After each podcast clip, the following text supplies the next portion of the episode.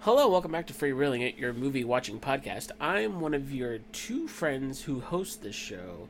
Uh, my name is Jesse, and with me today is my other friend and your other friend who hosts this show, Matthew. Say hi, Matthew. Uh, I'm a, I'm just almost said Matthew, but hi, how are you? That's how Pokemon say hi in the Pokemon universe. let, Matthew, let, so- let me tell let me tell you today has been an absolute um shit show isn't the word but let's just say I went to work and I blinked and work was over that that was 10 hours and then I came home and all of a sudden has had all the all these other things to do before uh, before the show. So now I got them done in the nick of time, and now I am happy to have a beer and talk about and talk about this movie with you, Jesse. Let me tell you. Oh man, let me let me tell you, I uh, I was out last night to a live show. Ooh, Um, who'd you see? Was, I saw the YouTube channel uh, Watcher. They do a, a show called Ghost Files, where they go ghost hunting, and they went on tour with the show to show episodes and do Q and A. So it was some friends, but it was in San Francisco, which is a couple hours away from me. Uh, so I did not get home in, into my bed until 3 a.m. this morning. Um, and then I woke up to go to work. So I got, I have, I'm, I'm running on that three and a half hour.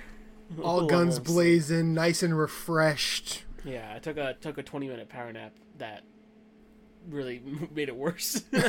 so um, this might be a shorter episode, but we'll we'll do we'll do. I think we'll be covering. I, good. you know, I have a feeling there's going to be some momentum in this conversation, and uh, yeah, I think we're gonna cover a lot of ground real fast. I think, yeah, Um, so the, the movie we're talking about today is the 2022 movie written and directed by Charlotte Wells. Uh, did I get that right? yes, Uh, the movie is called Aftersun. Um, it is a movie that is very hard to describe. The, the easy summary is it is a story about a father and a daughter going on vacation. That is like the bare bones description of, of the movie. Um, there's not like a ton more to get into with that without going deep into like spoiler territory because it like the layers of this movie is the spoiler like that's where everything kind of falls into place in a lot of ways um so heads up we're only about three minutes into the episode but from here on out we're talking spoilers like that's it simple as that Matthew. and this and this is a recent movie, so like, Yeah, it's on uh, Showtime Paramount, so like you can watch it that way. There's a nice Blu-ray that you can buy. Um, there's a lot of ways to watch this if you need to, but yeah, we're talking we're talking full spoilers. Now. Yeah, I I I rented it on Amazon and and I, I ended up having to do it twice. So so yeah. it's if not a that's- long movie. If that's giving you any indication as to how I felt about this movie.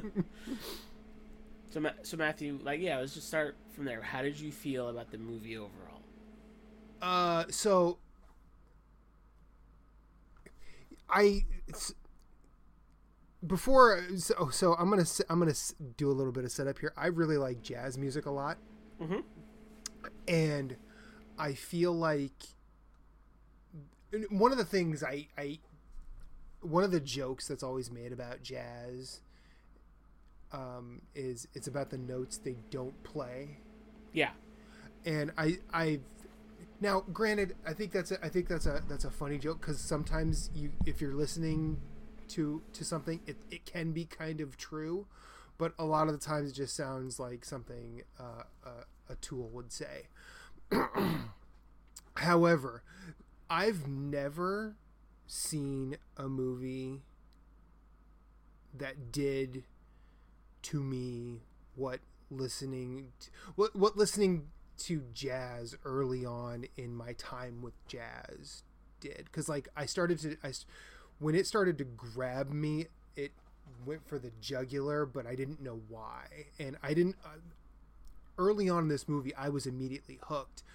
And I think the difference between when like 16 to 18 year old Matt decided to buy Bitches Brew for the first time, uh, 43 year old Matt saw Aftersun and like immediately knew why.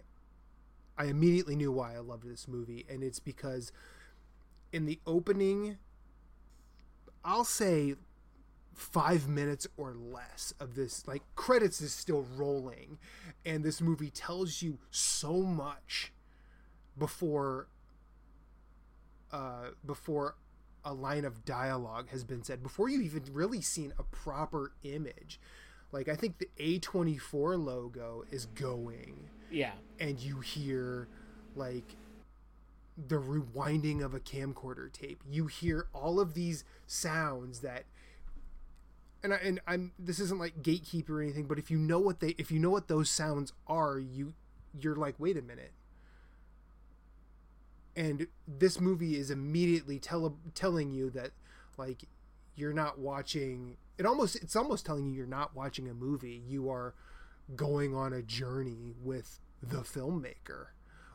And then eventually you know it, it um it you know reveals that you are going on a journey with uh the main character that is the daughter. Uh you're going decades into the past to remember a holiday that she had with her father. And immediately I was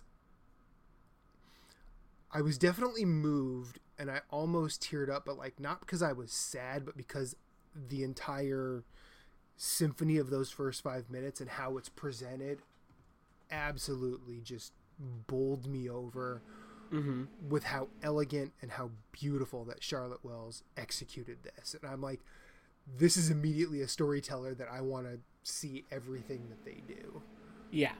like like the only thing I can really equate it to is like the first time I saw a Scorsese movie. like, and, Yeah, no, I get it. Like, I'm like I've not seen a filmmaker do so much in so little time without like browbeating the audience or or trying to overload you with information. It's all subtle and it's all it's you're given time to read those lines and and get those cues in a way that I don't see I and I'm saying that I don't see but like I don't see every movie I it's impossible but it's something I've not been exposed to very frequently Yeah. and uh and like I wasn't ready to be and I'll just for the end I wasn't ready to be as absolutely ravaged as this as this movie left me Yeah. but um but I I I was immediately ready to uh interact with it in a more active fashion and and it was oh what an opening. I and like it's not even like it's it's not it's it's not even it's one of those things like it doesn't even seem like it's that hard. But at the same time i think if you or i and i mean i, I like film a lot and i always kind of wanted to be a filmmaker i don't think i could ever do anything this just spectacular. Yeah, it's it's this is 100 percent one of those movies where it's not a hard movie to watch. It's not like a movie it's not like The Godfather or uh, Ben Hur or like something or like Lawrence of Arabia. Like Lawrence of Arabia is a hard is a hard movie to watch because it's so long, it's so dense. It's a lot of moving parts of Lawrence of Arabia. Um, this is not that movie, but it is a hard movie to watch because of the things unsaid, because of the notes that are missing from the normal pattern of things because in in another in other this is a movie this movie is not like an like an original story this story has like been told in different ways um this is a very personal story i understand that this is like her personal story about her and her father are kind of like similar things i've seen a, a photograph of her and her father and they look like a lot like the the um paul mescal and frankie uh Chor- Choro? Chorio? i think it's don't i think it's i i just say choreo but i don't know if that's You're right probably right. You're probably right. You're better at pronunciation than I am. Um, but um, it, it's one of those movies though where yeah, you if I, I I have some friends that if I showed this to them, and I'm like, look how brilliant this movie is, they would they would finish watching go, that was the most boring movie I've watched in a long. I don't like what was the end. What was that ending? Like what what was going? And it's not their fault for any of that. It's just they don't engage with certain things like I do with when it comes to films and like I think that's where that's where the difficulty of this movie comes in is you have to be willing to um, engage with the text and th- that a lot that a lot of films don't ask you to do because they just tell you. Um, and so I think um, the first watch I definitely did not I was just kind of like letting it wash over the first time I watched it and it still hit me hard at the end. It still I still lost I still cried at the end of the movie but it's the second time where I found those missing notes more and I filled in the gaps with the quiet moments with the facial expressions with the the cuts um with the the the the asides like the characters that they mentioned just in passing some small detail and how much that matters. The, those things really filled in the second watch so when the ending happened the second time i i just couldn't i couldn't handle the ending. And i couldn't explain it. I could like i walked out of my room and i was like i i need to tell my dad i love him. But he's like he was like busy in the middle of some and this is like it's not his fault for this but like he was in the middle of something so i'm telling him this. And he's just like it's like oh thanks. And he's like not looking at me. And i'm like i see i can't i can't engage with him because if i do i'll have to explain this whole thing and then it won't make sense and i'm just gonna have to walk away. That type of thing. Um so, so that's what that's why i'm curious uh, more so. I guess we should explain the deeper plot of it a bit more before we go into it and and like it was I was I'm kind of going through it um it's a very it's going to be very brief mostly the the deeper plot that I'm going to explain because it is not um, it's again it's not a long movie it's not a complex movie it's just a really a deeply rich emotional movie. Um and I think that's where the the the the, the magic happens for this. Um but if you want to like focus in on anything as I'm talking about it feel free to interrupt and like we can dive into it a bit more. But yeah, so it's a basic story about um, Sophie and her father Callum, who's about to turn 31. He's 30, um, and they're on a summer vacation. Uh, he's not. I believe him and her mother never got married. Um, so they're so just two people raising a child, and this is like his time with her every summer. Um, so they're off on vacation. They're in Turkey, um, and at first it's a very simple kind of like hey just enjoy your vacation have fun uh, you see sophie kind of learning she's at that age in this movie where she's like about to leave middle school it feels like and go into junior high. Like she's like right at that that cusp of that age right? Um, yeah well so middle so middle school for me was junior high. Yeah. But like so for so for grades like six to eight for me that was junior high. Um or I mean, I'm sorry, guess, like, seven and eight were junior high, but like I was so for she's 11 in this movie. yeah, so she's that. like about to hit the teenage years. Yeah, right? so like, like that, that, would have been me going into like sixth grade, but like yeah. that's still a bit. That's still a relatively big change. Yeah, and for, but like she's so she's age. seeing these teenagers who are probably near the end of being teenagers and yeah. getting involved with them and um watching observing them that's a really key point that i find really interesting she's observing them and that first like 20 30 minutes has a little bit of a focus on that of her kind of observing these people around her and seeing how she's gonna get older one day and like this is what she's gonna become um good or bad either way kind of.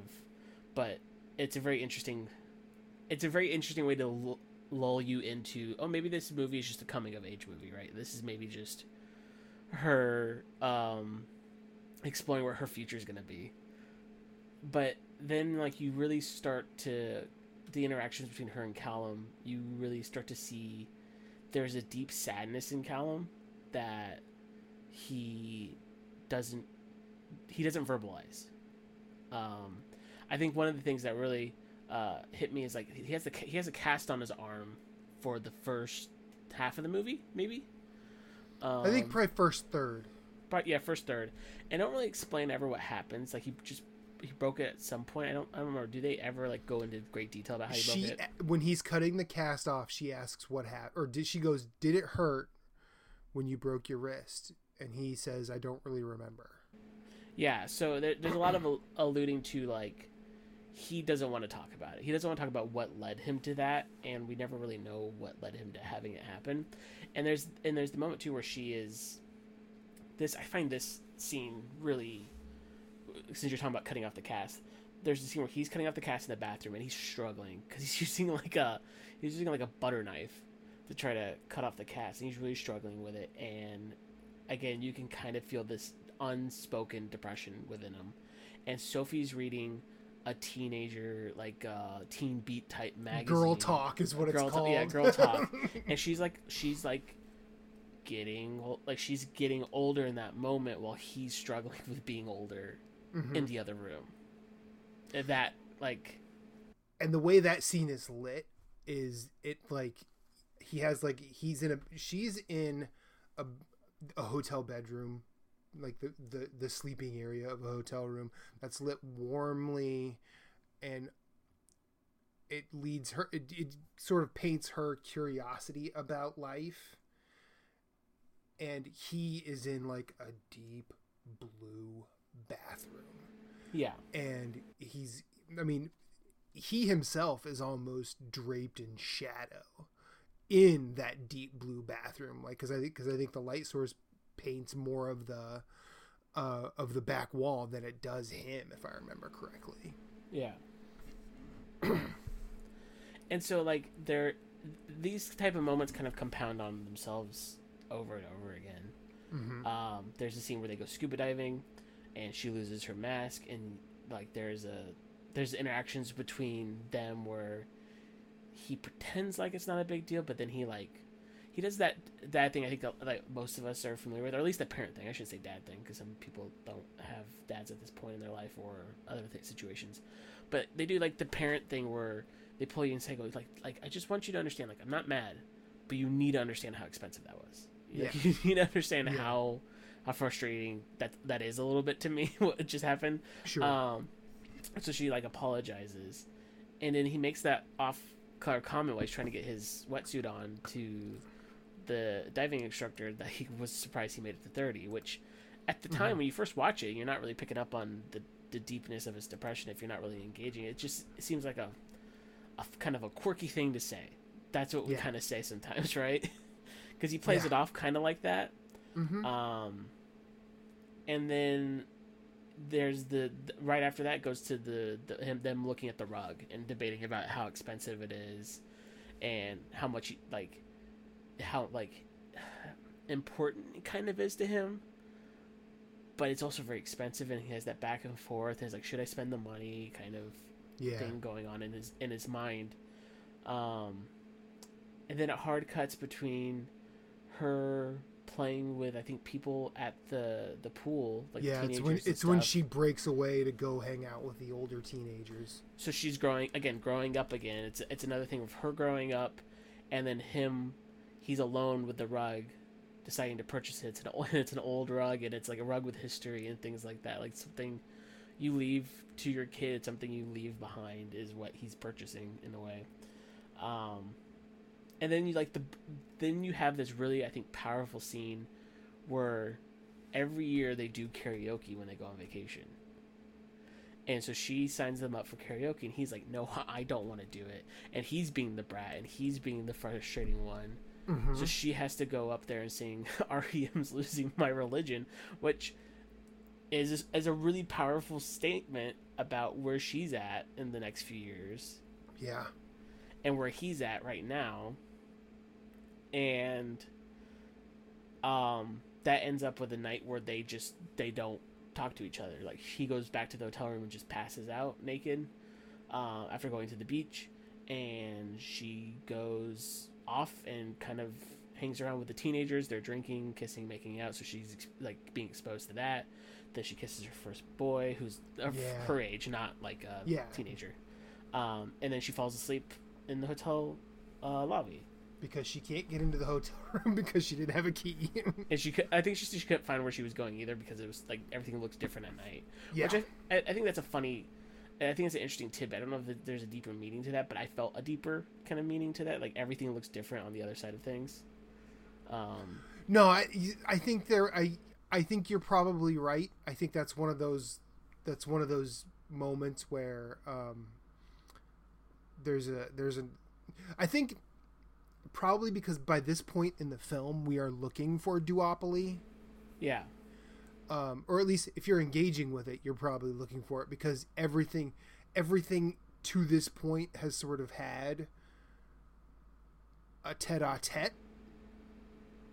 Like Yeah. you've seen, you've seen Callum be one way, Sophie be another, and then they've switched, almost like they're trying to, um, almost like almost like they're fighting, but like not really fighting. It's like they're like they're they're jabbing each other without actually going for any pain.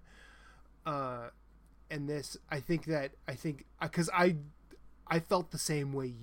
I felt that exact same way, uh, especially the second time I watched. That like does it does that mean something? Yeah. Like- and I think by this point, or maybe even a little bit before this point, it's interspliced with an adult Sophie, which again they never come out and say it. You have to pick it up in context clues. I mean, they come out and say it at the end, but um, but you have to really it is context clues of like this is an adult Sophie now living her life, and um, they have that first scene in the club where you kind of see Callum. But like, if you're not really paying attention, you can't see him. Yeah, the, well, you see, so early on, you see. I'm just gonna call it the strobe light scenes rather than a club scene because I actually, that's ha- I actually, I actually have some thoughts on that, or at least a, some kind of an interpretation. Yeah. Um, but you see, like, I think you might, if I remember correctly, we have seen adult Sophie for a moment Yeah. before this, and er, the first uh, strobe scene you see is her. It, it's just the strobe light is on her and her eyes are closed. Then all of a sudden, they're open, Mhm. and and then it pans and like the camera cuts to in front of her, and she's she's clearly looking through a crowd of people for something. Yeah, and like should- you, and he's in there, but he's very obscured by that point. Like he's not. Yeah, they, they, he- they, he becomes more unobscured as they keep appearing. Right, and and yeah, and then you, I think by the time by the time we've gotten to her uh, Sophie kissing eleven year old Sophie kissing Michael, um, uh, we've seen at least another two of these, and Callum has slowly been revealed in those. Yeah. Um, we should also note that throughout the movie, you like they're obviously taping this vacation Yes, on Handycam, and it's like one of those. Um, uh, it's the ones I had used in high school. I can't remember what the type of tapes they are. But mini doesn't DV. matter. Yeah, basically. Um, so that is key till later in the movie.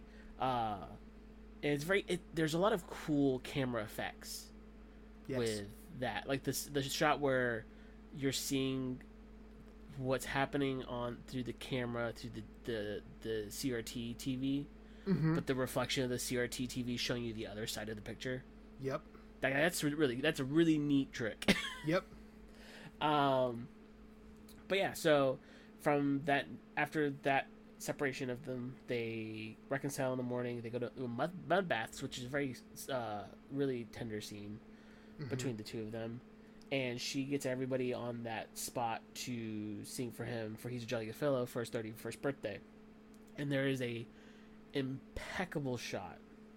Just up there with the the cut in Lawrence of Arabia. Gonna call it back again where he blows up the, the match and it cuts to the to um the, The desert. desert.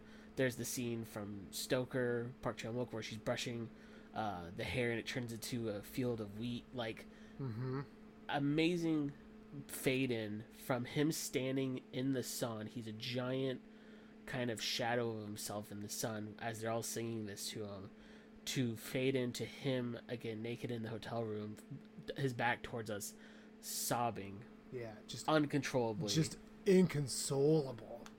uh, by himself with letters addressed to, to Sophie all over the floor. Um, and then we ha- and again after I think I think that's there's the there's another future Sophie scene that happens between this and the next scene where she's watching these tapes. Mm-hmm. Um, and you, so we kind of that's when we start piecing together this is her in some ways. Yeah. Um, and then they go out for dinner. He apologizes to her. They get a photo together. Um, um, and Isn't this where they dance too? yeah, and then as they're walking back, he he's like, "Why don't we dance?" And it starts playing under pressure. Um, and he's like dancing, and we see how like how his dad dances. She doesn't want to dance with him, and then this is where the gut punch for a lot of people hit. But there's I think like there's two here. Um, he it it they they take out all the sound in um the song under pressure so it's just the vocals So I'm gonna Yeah. say actually they don't. That's the actual song. oh is that the actual song i don't I, see, Yeah. I haven't heard under the under pressure Like, by itself in a long time So uh, so there's a there's a like when they do the turned away from the world like a blind man. Yeah. Like there's not music under that. okay that makes sense i thought maybe i i was like maybe that is the way it's supposed to go but i don't remember Yeah. Um. But they- well, so I'm gonna Yeah. I'm gonna interrupt here because I I want to point out like how they've used pop music in this in this film go for it because there's a point where that you hear Blur singing "Tender," and I Mhm. think that's off. Of, I think that's off of the album Think Tank. I don't remember for sure, but and they start distorting it very and like they're they're kind of trying to do that with under pressure, but under pressure just lends it lends itself so appropriately to the way that Charlotte had this cut. But um and the chorus in Tender is come on, come on, come on, get through it. And that is at a moment where if a moment where the audience should be caught up to what's going on behind Callum's exterior. Yeah.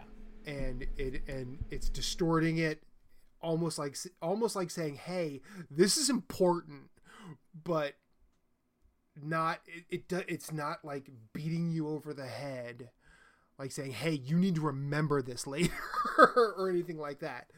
Um and then here it's the same like where they're where they're they're trying to say a lot more. They're trying to say a lot without saying it. Yeah. With the section of under pressure that they choose like that turned away from the world with the blind man but also like the this is our last dance. This is our last dance. Like yeah. this is our last chance. And they're saying so much. And in a and in a weird way it almost seems too on the nose.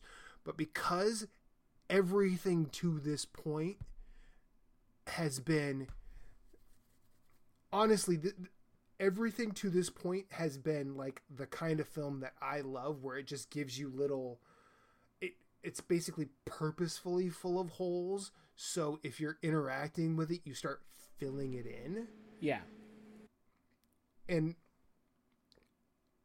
I could see plenty of people that I know watch this and go, "Yeah, this is kind of lame," and they're not really giving me a story. And I could just be like, "No, you're wrong," but you're not paying attention it doesn't want you to watch it. It wants you to think about it. Like that's the and it difference. wants you to and it wants you to feel it it wants you to get into the feelings of what's going on here right.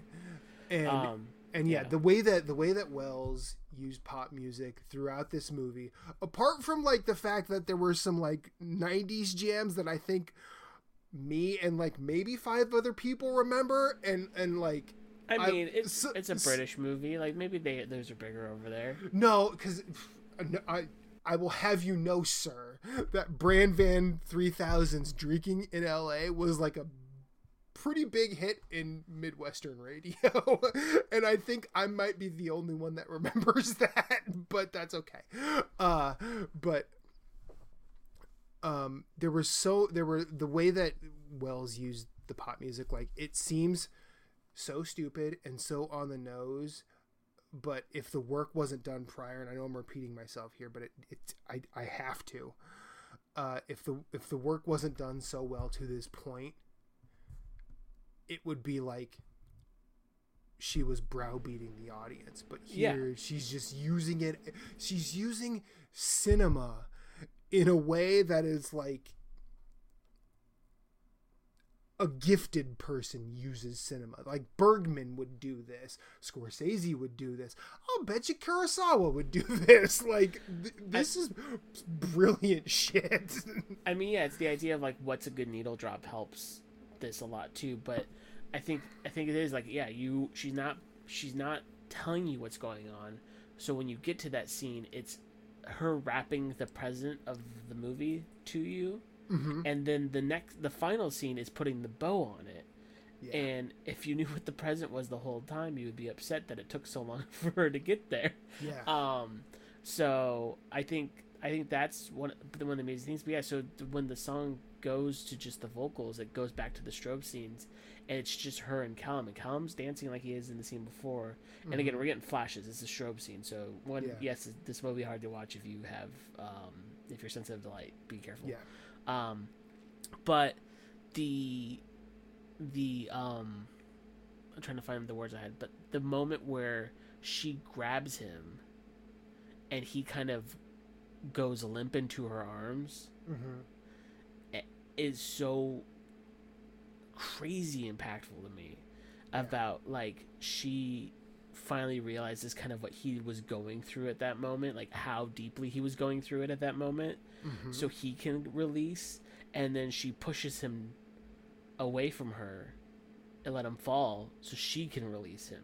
Yeah. right? Like that like that's like that's how i read it. So I I so I specifically went back to the movie and I watched the entire thing again specifically to build up to that scene and see it again. yeah And and I agree with you. Like I, I there was I felt I felt like on first watch like I felt like I got a lot out of this movie and it did plenty for me and had I not watched a second time I'd still be able to sit here and have this conversation with you. Um but because I wanted to fully experience that particular scene again because I wasn't sure if if I felt like originally in the under in the um 11 year old Sophie scene she pushed away. But yeah. in the strobe scene he pushed away. So like i wanted to i wanted to get confirmation on that sort of duopoly thing again. And i don't watching it again inconclusive not no, I, I but i it was one of those things that like i think i think that's the that's correct. Like there's a moment where in the 11 year old sophie has has you know embraced her father and that's just a perfect nonverbal way for her to say that she loves him and it wouldn't it it it nothing else matters she just Yeah. loves him and then when she pushes him away it's like she's saying you're free yeah like I just be ha- I want you to be happy. And I'm like she's she's said things to this point that allude to that. Like when she talks about when she was 5 and uh she had called she wanted to talk to him on the phone but her mother said he was engaged and she was and she says I was kind of excited because I want you to be happy. And yeah yeah and like there's so much that there's there's just so much Yeah, and, like, there's like the talk it's- at the end about like what the next vacation is gonna be and stuff. Like, oh god that the second time around that conversation hurt me um, but, but to kind of like wrap up the, the the rest of the plot of the movie, like yeah, so we have that scene, um, and we then get another adult Sophie scene outside of the strobe where like she is watching the tapes. Mm-hmm. Um, we can kind of guess she's around the same age as Callum was then. Uh, the rug is in the room. Like Yep. if you play close enough attention, you can see the rug is there. So like again, it's something he bought as a legacy thing to her. Mm-hmm. Um, and she like goes to go check on her child at one point. She has a wife. Like she is in a better place than he was, but she's trying to connect with him still through Mhm. those tapes. Um, and then it ends with the second gut punch scene where he's taking her to the airport on the tape Mm-hmm. and they're talking about like what's gonna ha- like can't wait to see you next time et cetera et cetera Mm-hmm. um, she's going away and it tur- the camera turns around to him and he's in a completely empty room isolated from everything now that she's gone and he closes the camera and quietly walks out the door into the strobe. and into the into the strobe lights yeah into the rave Yeah. So, I think I'm going to say this, and and and I apologize if this comes off as crass or dismissive or or even rude. But I feel like the easy question that movie watchers would ask is what is Callum depressed about? yeah And and to I I'm I'm no therapist. I'm just married to one. And the one thing that I've learned about feelings that are that are hard to explain like and you know, I'm very lucky. Reba has helped me through a lot of my own bullshit. Um but my if someone were to ask me what what Callum's depressed about, I'll be like, it doesn't fucking matter. yeah But it's clearly wrecking this man. like Yeah. that's the point, not what it is. Because he, he- here's and this is this is why this is why it doesn't matter. Because if we were to tell if we were to tell you what it is, you would be absolutely dismissive of it. Because when it's when it's your if you're an audience member at a movie that's for for lack of a better term fake you can be like well my life's harder and this is fake. So it doesn't matter what it is. All it matters is insert yourself into it. What's bothering you at the moment? And clear and just multiply it by an, a factor of whatever you need for it to wreck you. That's what callum's going through. Yeah. And, I think there is a added level of there's a depression within fathers that isn't discussed openly. That has become more and more discussed from their children, right? Like yeah I feel like children of depressed fathers have come out more and more talking about like I I couldn't I could I saw it but I didn't see it. And i think saw it but i didn't know what it was like yeah, you know it, there's there's something when you become a father and you become responsible for another life, and it's the same thing I think on the mother side. It's just, it's it's that ingrained leader, um, social thing, right? Especially in that point where the movie takes place in the '80s or uh, 90s, maybe 90s. '90s, yeah, '90s, yeah. Um, where if he's not doing what he feels like, like he's not seeing his daughter every day, he's not doing these things, like that stuff could just eat at you and being so young. He like he mentions multiple times like I can't believe I'm like and other people mention like they can't believe he's so young and has a daughter that age. Yeah, and also like when he said that when he said that I couldn't believe I made it to 30, like dude, same. Yeah. Like I don't think I don't and and I'll and I'll say this, like I think objectively and subjectively, I don't think I've had a hard life.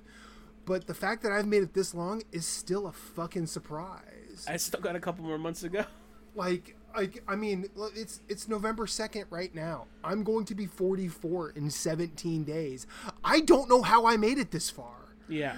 and and like and i could speak to the depression that happens in fathers actually you know i will i will there's a thing you see happen when you become a father like for those first like my my son is eight months and one day old today And the thing that I've seen happen to between my wife and him is so special and so beautiful.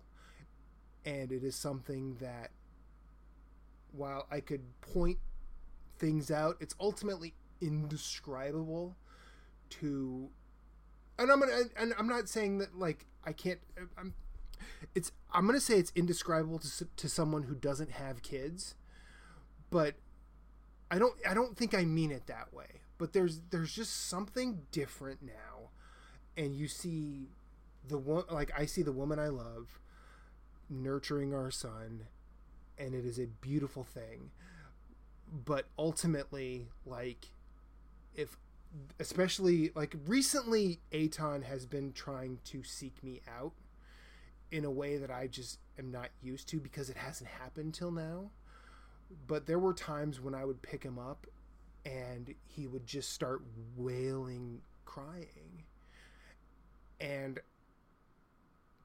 while Reba and her mother, who is an OT that specializes in children zero to three, while they could explain that away, from a logical sense, all of that was great. It was great to get that knowledge, but at the same time, if I picked him up and it made him cry, like Yeah. that's a dagger in the goddamn heart.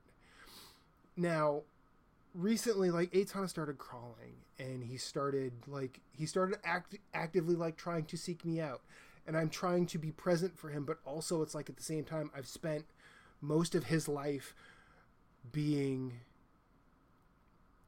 the other one, you know? Yeah, no, totally, I get that. Like, and you know, relatively quickly, Aton figured out that, you know, Reba, my mother in law, and I all provide him with something, and those things we provide him with are very different. But early on, he discerned who gave him what, so he just sort of knew, and then you eventually start figuring out the baby language.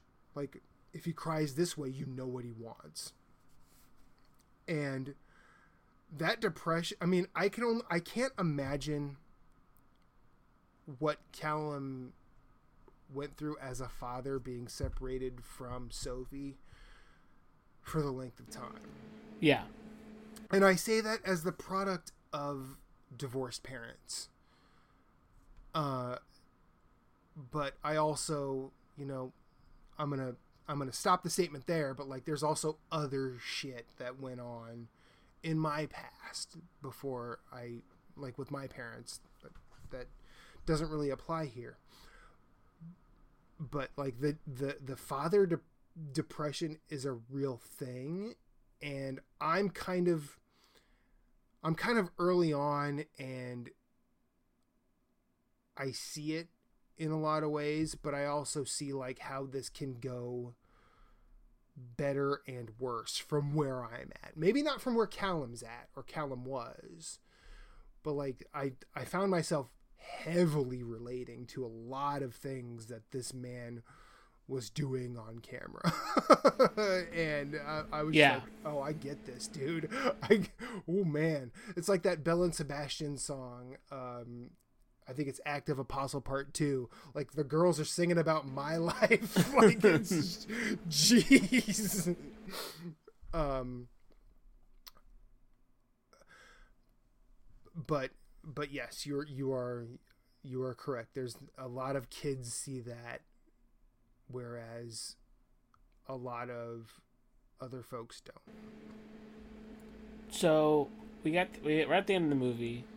Is there any other points you want to bring up from the movie? I that- want to talk about the strobe, the entire strobe collage. We'll call go it. for it. So, the first time I watched this, whenever the strobe scene came up, and you see, so you see Callum when you when when I actually you see Callum in those scenes, and you see him dancing like aggressively, almost like he's in a mosh pit, but nobody else is doing that thing around him. Yeah, I um, the questions I was asking to myself are like, why is this? All, why is it always a rave? Why is it always, you know, a club scene and and I think it's because of you know being partly a rave kid when I was in my teen when I was in my teen years and associating it with like the the the drugs and the definite problems that were in that culture but I was start I the second time around I quit th- I made it a point to not think about that and Yeah. then something stood out to me when you know how in the opening of the movie you see Sophie going, "But I wanted to interview you." Yeah. And then you get that same scene later on after you've gotten a bit more information and it hits way different. um and he has her turn the camera off and all of that. I started to think about it differently because she says something absolutely brilliant. I'm going to try and save this in my mind camera. Or I'm going to try and r- record this with my mind camera. And what is a camera exactly? It's, fi- it's I mean, a, an old film camera was film running through at however many frames a second and light hitting it. Almost like a goddamn strobe light. Uh, yeah, that's fair. That's really fair. And I'm sitting here thinking, that's what this is. This is her going through her mind camera, searching for her father, and then the the the actual mini DV segments that we get are what are the physical evidence, and everything else is the memory evidence. And then the strobe scene is her as an adult trying to remember that last time. I'm going to say that's the last time. A because of the Queen song. B because we clearly know with by the carpet and other details that he is just not in the picture anymore for whatever reason. I don't know. I some, some I think the easy one is to say that he is passed, but I don't. I just think he's just gone Yeah. for lack of a better word. I don't think he, he might not be dead, but he's just gone. And adult Sophie is tr- is trying to hold on to him one last time, and that Jesse, and I'm starting to do it now, made me fucking sob. Yeah. and part partly because like the way that my father passed. Yeah. Um, and I know that when he did, there were plenty of things. I, d- I, told him I loved him all the time. So I, he knew that I loved him. But there were plenty of other things that a self respecting son should say to their father. And those are the regrets that I have.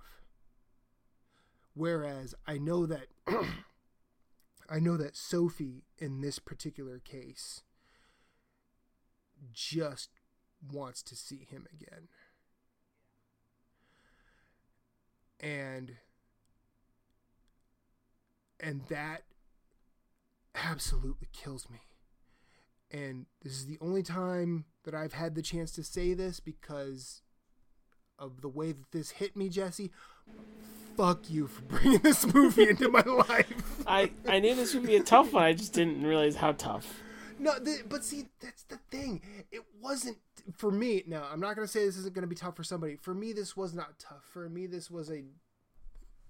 Despite how it's hitting me and all the things that it made me think about, this was a rapturous watch for me. Like, I, one of the things, one of my favorite moments in this show was the time where Grace was on and she just goes, Cinema! Like, that's how I feel watching this movie. Like, cinema! And, you know, and I, this, this movie is a goddamn masterpiece. And it sucks that, like, that there, that it sucks that there are people that will watch this and go, hmm, "It's kind of boring." like, Yeah. I don't fucking get it. But also, that's art. Cuts that way sometimes. Yeah, it's kind of a bummer because Paul Mescal was nominated for Best Actor that year for the Oscars from this. And I mean, this like- year. or this year, technically this year, yeah. But you know what I mean. Yeah. And like, uh, I don't remember who he lost out to for this last year. Um, trying to think, was it Austin Butler for Elvis? it might have been. Um, Fuck off. God. I don't remember though I'm entirely sure. I mean, I, I don't either. I don't pay attention to that shit. But like, also fuck off if it was if it was Elvis. I feel like it was somebody else, but yeah, it's just one of those things where it's like this is definitely one of those movies where I feel like it kind of got ignored because it was from a smaller studio. Yeah. Um, but yeah, no, this is an, in- an incredible movie that I recommend people watching twice at least. oh god. Yeah, Um, it's this this movie was absolutely amazing. Thank you so much. I don't think I had heard of it before you mentioned it on your top ten. Yeah, it uh, it was a movie that all my friends really liked, and I missed because it again small uh, studio, so I just wasn't really being able to go to the smaller studio releases. Yeah. And then David Ehrlich, the the critic, this was his number one movie of 2022. And he, which he I'm sorry, thing- which critic? David Ehrlich, Okay. who is a very like people people love him or hate him type of guy. Sure. Uh, I think I think he's very smart, but I don't always agree, which is what critics are about, right? Mhm, Um, Hundred percent. and he does this thing where he edits his top like 10 movies into like a montage and like he used i believe under um uh the under pressure as the kind of like the, the song to tie in the montage and then tie in all the way to the end to this. Hmm um I'll, I'll send you that video. I think you'd appreciate it. Uh, Um, I probably will, based on how um, you're talking about it right now. but uh yeah so it made me watch it. When it finally came to streaming i was like oh good i can watch this now. And so i watched it and i was like ah i wish i saw this in theaters kind Yeah. of thing um and there's a really nice blu-ray that i'm planning on buying soon but yeah. Um so yeah let's go, go to the last few things. Matthew i know there's something you want to talk about. What have you been enjoying? We aren't going to talk about recent things because the sag strike is still going on. So we're not talking about movies, but let me tell you, I went and saw a play, and I'm gonna set this up. Jesse, are you familiar with the Golden Girls? i am familiar with the golden girls. Okay. So, so you know, like it's Blanche, Dorothy, Sophia, Rose. You know, you've seen episodes. All that. Yeah. All, okay. So imagine that someone tried to do an addendum to the, the Golden Girls. Not not a reboot, not a retelling, just like a story continues. yeah But instead of it, it, it is for men in the roles. okay Like i think i've heard of this It's it's called Golden Girls. The laughs continue. And actually, I'm going to look it up real quick, just because I want to get the actors correct. Of course, my computer's deciding to act up. The Golden Girls.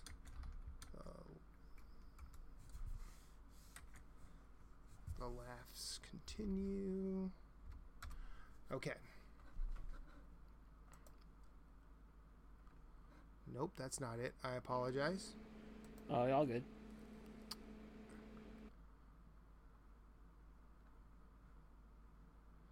Come on, where are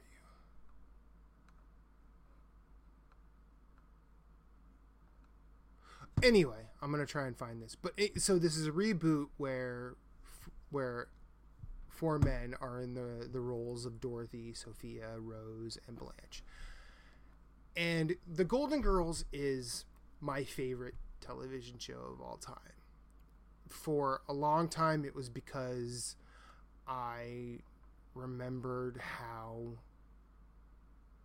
watching this with either my immediate family or at my grandparents' house or like an aunt and uncle's house like it brought everybody together and it was always like for lack of a better term it was always like wholesome family entertainment as i've grown up and sort of rewatched things i've realized oh these women these these women are just amazing. Like they're they're just they're just great in so many different levels, and their the four personalities were so different, and you didn't have to. You it was the first time I sort of understood that there were there there was like a universality in archetypes in media.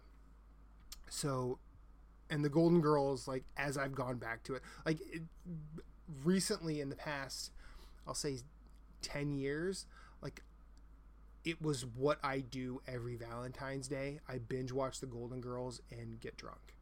Um, and and there were there were people that had a problem with this and people that didn't, and it, the, the you could guess which ones ended up staying in my life or not. Um, but Reba saw this and she's like, "Hey, would you be interested in this?" And I'm like, "Uh, yes." 100%. like, "Yes." And she's like, "Okay, happy birthday." And so she got me my birthday present early. And this is the right the, this the way that this production happens is the right way to reboot anything that's been gone for a while.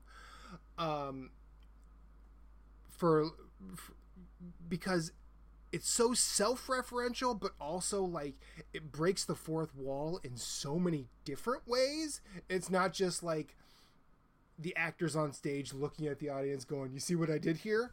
Um but like there were plenty of times where blanche the character who played blanche would look at another character and go hey sophia how exact how old are you? Because like in 1991 when we went off the air you were 85 and it's like 2023 now. What's the what's the math on that?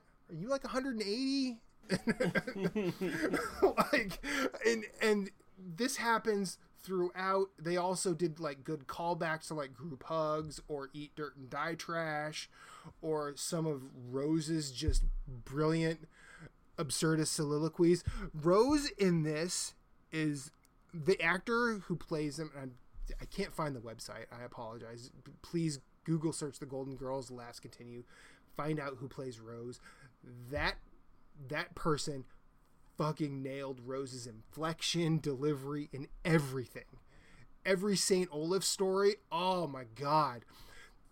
And also she delivers a soliloquy on the Wu Tang Clan of all people. That's pretty good. like, like you, you, it was, it was so tailor made for me that Reba's like going, "Wow, I see why you love this."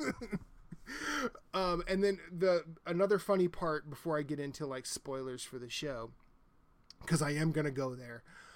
Uh, no less than five times people came up to me like Reba and I were standing next to each other, like they would look at her and go, "How did you convince him to come?"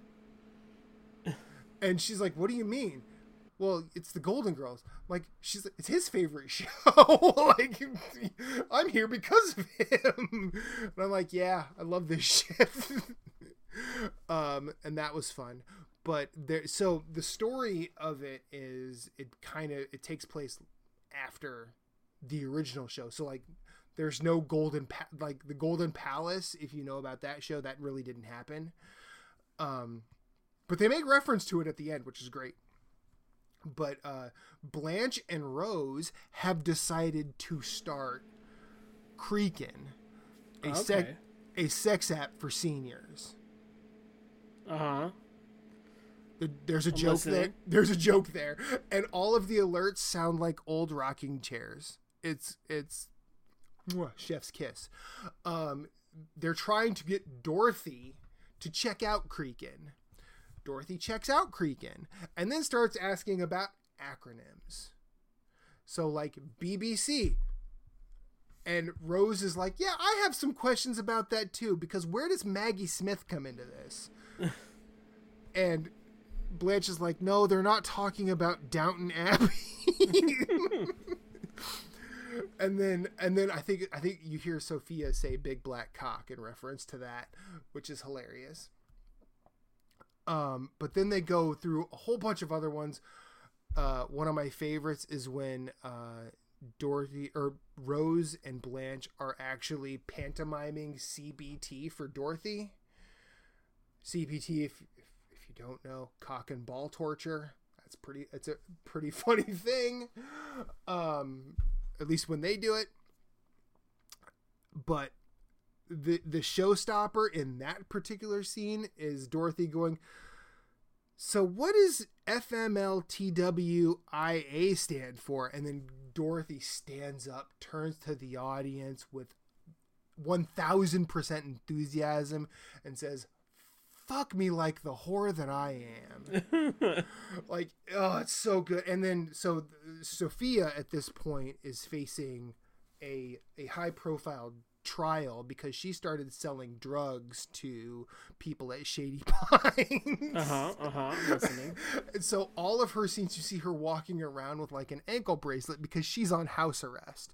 So like when the lights are out on stage, you see Sophia walk through. You see the green light on the ankle bracelet. Oh, it's oh, it was so good. And then at the and when um at the end when things are resolved, uh by this point Rose and Blanche have sold Creakin to South American billionaires. And I said, so we have all this money and we can um we could basically do what we want.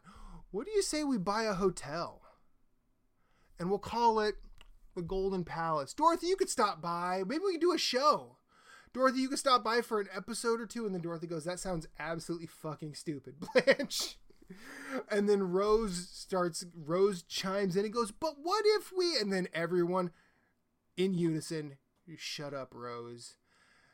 And then the title song plays and that was the second time I was in tears during that cuz the first time when the title sequence plays like thank you for being a friend like when I saw it when I was sitting in that theater I looked at Reba and I'm like, I'm cr-. she she's like, are you okay? I go, no, I'm just crying right now.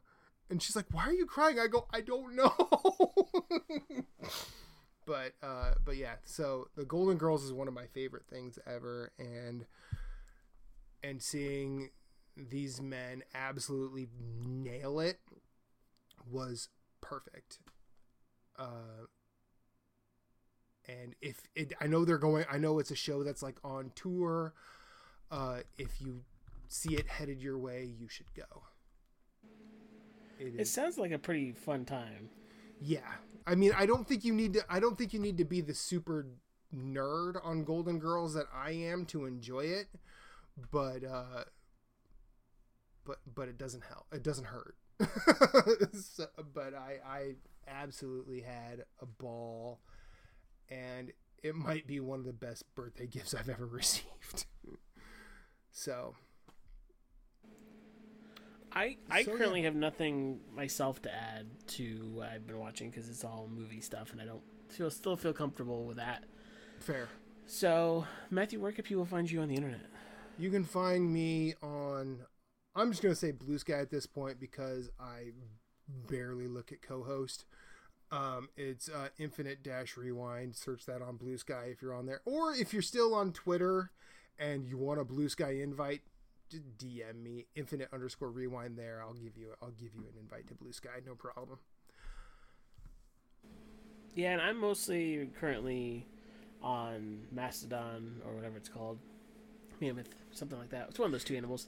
Um, yeah i can't i can't do mastodon. no it's fine. It's fine. It, it, that's a really complicated one. Yeah, i'll put all of our updated social media in the next in this description for this episode because we're all we're really all we really are on everything at this moment. yeah um, mm-hmm.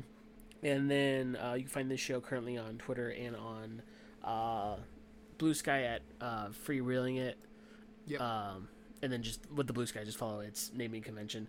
Um, mm-hmm. Tumblr, I think it's Free Reeling Pod or something like that. I'll put again, it'll be in the description.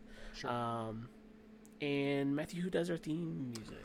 My buddy Jason, he goes by DEAD-I. You can find him on Spotify, Bandcamp, any place you can get music at DEA I, all caps when you spell a man's name.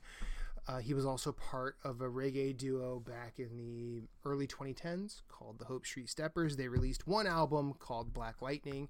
It's very good. You should listen to it. I really like it a lot. His album by himself called Bloodshed Kingdom is wonderful as well. Listen to both of them. Support my buddy. He's a good nurse, good father, and uh, he's very talented, even though he'll never admit that himself. Uh, I say it because I believe it, not because he's my best friend. Um, yeah, check him out. Uh, you can follow him on Instagram at DEAD-I Productions, all one word D E A D, the letter I Productions. And we'd like to thank you guys for joining us on this traumatic journey about life, death, and the pursuit of happiness.